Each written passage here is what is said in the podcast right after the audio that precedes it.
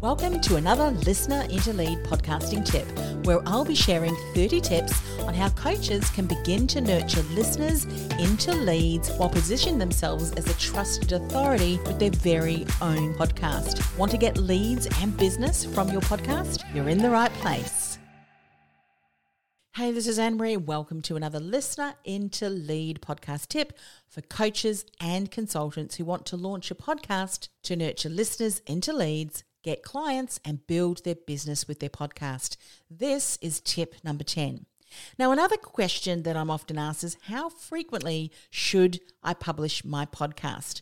Maybe that's a question that you're asking. How frequently should you publish a podcast? Now, if you've heard my response to tip number nine with the question, How long should my podcast be?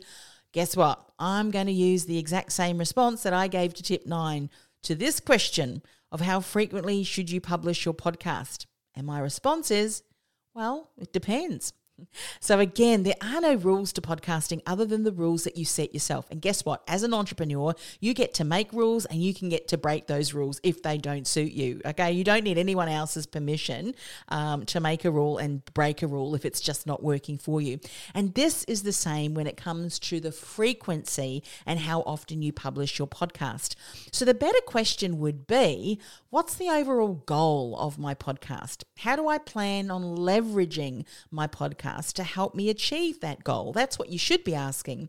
And also, what time commitment do I have to produce this podcast? And how am I best going to repurpose and leverage my podcast? That's the questions that I would encourage you to ask yourself. You see, one of my alliance partners publish their podcast when they have an episode to share.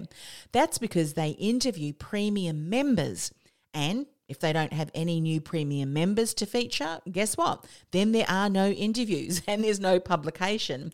And their podcast was recently listed as number one podcast for Australian women in business. And their podcast continues to be one of the best ways they generate leads and inquiries from potential members for their network. And they do not have a frequency to their publication. I mean, if we do one every, you know, couple of weeks, that's fantastic, but it's not something that we commit to and focus on, but rather focusing on high quality content and information. Now, another client of mine had no interest in doing an ongoing podcast.